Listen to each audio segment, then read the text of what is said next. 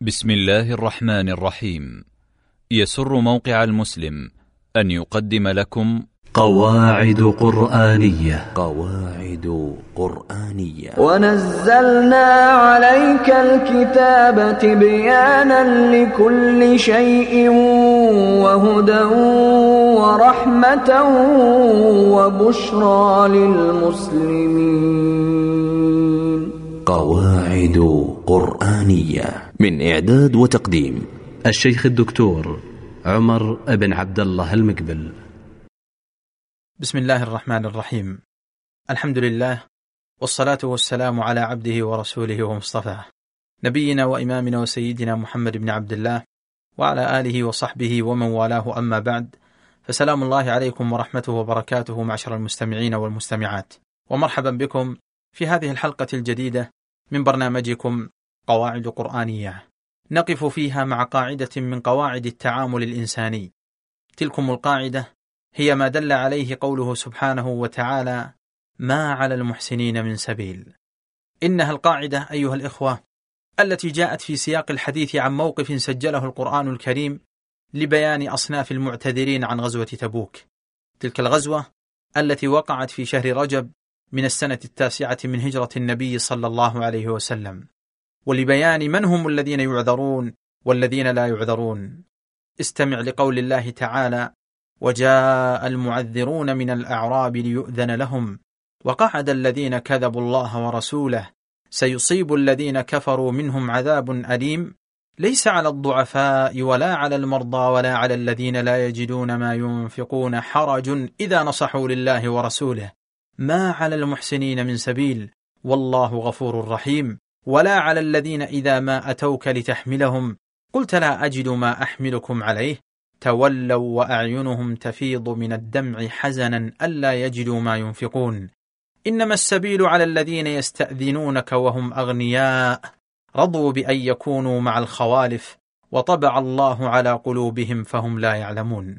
والمعنى ليس على أهل الأعذار الصحيحة من ضعف أبدان أو مرض أو زمانة أو عدم نفقة ليس عليهم إثم بشرط لا بد منه وهو إذا نصحوا أي ينصحوا بنياتهم وأقوالهم سرا وجهارا بحيث لا يرجفون بالناس ولا يثبطونهم وهم محسنون في حالهم هذا.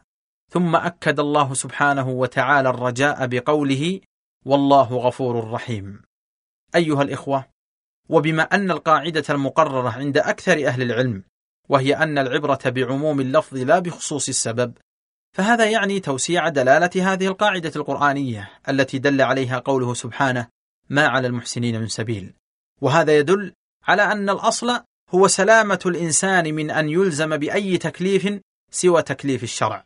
كما أن الآية تدل بعمومها أن الأصل براءة الذمة من إلزام الإنسان بأي شيء فيما بينه وبين الناس حتى يثبت ذلك بأي وسيلة من وسائل الإثبات المعتبرة شرعا وعرفا. أيها المحب لكتاب ربه لقد كانت هذه الآية ولا زالت دليلا يفزع إليه العلماء في الاستدلال بها في أبواب كثيرة من الفقه وغيره. خلاصة ذلك يعود إلى أن من أحسن على غيره في نفسه أو في ماله ونحو ذلك ثم ترتب على إحسانه نقص أو تلف فإنه غير ضامن. لماذا؟ لأنه محسن ولا سبيل على المحسنين. كما أنه يدل على أن غير المحسن وهو المسيء كالمفرط فإن عليه الضمان. أيها الإخوة الكرام وإذا تجاوزنا الجانب الفقهي الذي أشرت إليه بإجمال فلنلتفت قليلا إلى ميدان من الميادين التي نحتاج فيها إلى هذه القاعدة. ذلك أن حياتنا تحفل بمواقف كثيرة يفتح فيها باب الإحسان وتتاح لآخرين أن يحسنوا على غيرهم فيبادروا بتقديم خدمة ما. وأول هؤلاء هم أهل بيت الإنسان من والد ووالدة أو زوجة أو زوج أو ولد. فمن المؤسف أن يتجانب بعض المسلمين هداية هذه القاعدة القرآنية فيلحقوا غيرهم اللوم والعتاب الشديد مع أنهم محسنون متبرعون فيساهمون بذلك شعروا أم لم يشعروا بإغلاق باب الإحسان أو تضييق دائرته بين العباد. تأمل معي أيها المستمع هذه الصورة. يجتهد أحد الناس في محاولة إتقان عمل دعوي أو اجتماعي أو عائلي ويبذل جهده وربما ماله وفي هذه الأثناء يطلب من غيره أن يساعده ويعينه على العمل فلا يجد أحدا فيبدأ وحده ويجتهد ويثابر لينجح العمل ويظهر بالمظهر المشرف فإذا جاءت ساعة الاستفادة من هذا العمل وظهرت بعض الثغرات وظهر بعض النقص الذي لا يسلم منه عمل البشر فإذا به بدلا من أن يقابل بالشكر والتقدير مع التنبيه على الأخطاء بأسلوب لطيف فإنه يقابل بعاصفة من اللوم والعتاب. مع أن هذا الشخص قد يكون استنجد بغيره للمساعدة لكنه لم يجد أحدا. فواصل العمل وحده. فلما حانت ساعة قطاف الثمرة لم يجد وللأسف ممن حوله إلا اللوم والعتاب بسبب قلة حيلته وضعف قدرته. أليس هذا أيها الإخوة؟ من أحق الناس بقوله سبحانه ما على المحسنين من سبيل بلى والله. أوليس أولئك خليقون بأن يقال لهم أقلوا عليهم لا أبا لأبيكم من اللوم أو سدوا المكان الذي سدوا.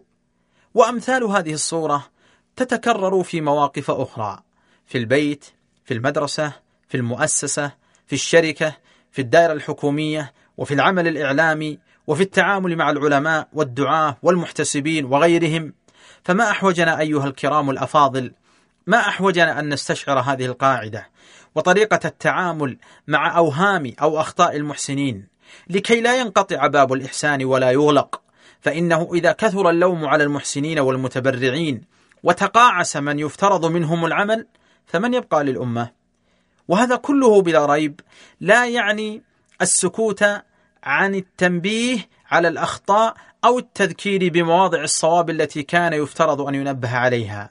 لكن المهم أن يكون ذلك بأسلوب يحفظ جهد المحسن ولا يفوت فرصة التنبيه على الخطأ ليرتقي العمل ويزداد جودة وجمالا.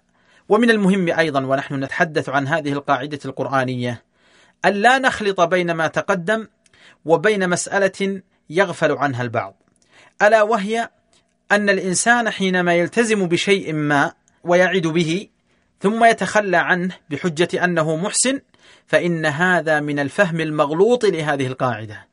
ذلك أن الإنسان قبل أن يلتزم بوعد لطرف آخر فهو في دائرة الفضل والإحسان بلا شك.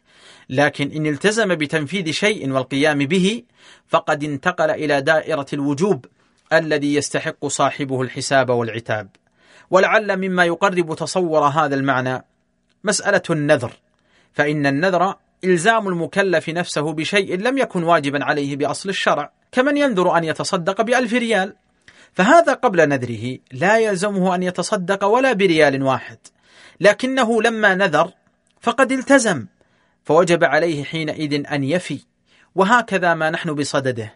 وإنما نبهت على هذا لأن من الناس من أساء فهم هذه القاعدة وطردها في غير موضعها فصار ذلك سببا في وجود النفرة بين بعض الناس لأن أحد الطرفين اعتقد التزام الطرف الآخر فاعتمد عليه بعد الله عز وجل ثم تخلى ذلك الطرف الذي التزم تخلى عما التزم به بحجة أنه محسن فوقع خلاف المقصود بحجة ماذا؟ بحجة أنه محسن أيها الإخوة وبما تقدم من هذا الإيضاح يتبين لنا عظمة هذا القرآن الذي هو كلام الله عز وجل. فتأتي الآية القليلة العدد من الكلمات والجمل فيبارك الله فيها فيستفيد منها العلماء ويستفيد منها المربون ويستفيد منها غيرهم.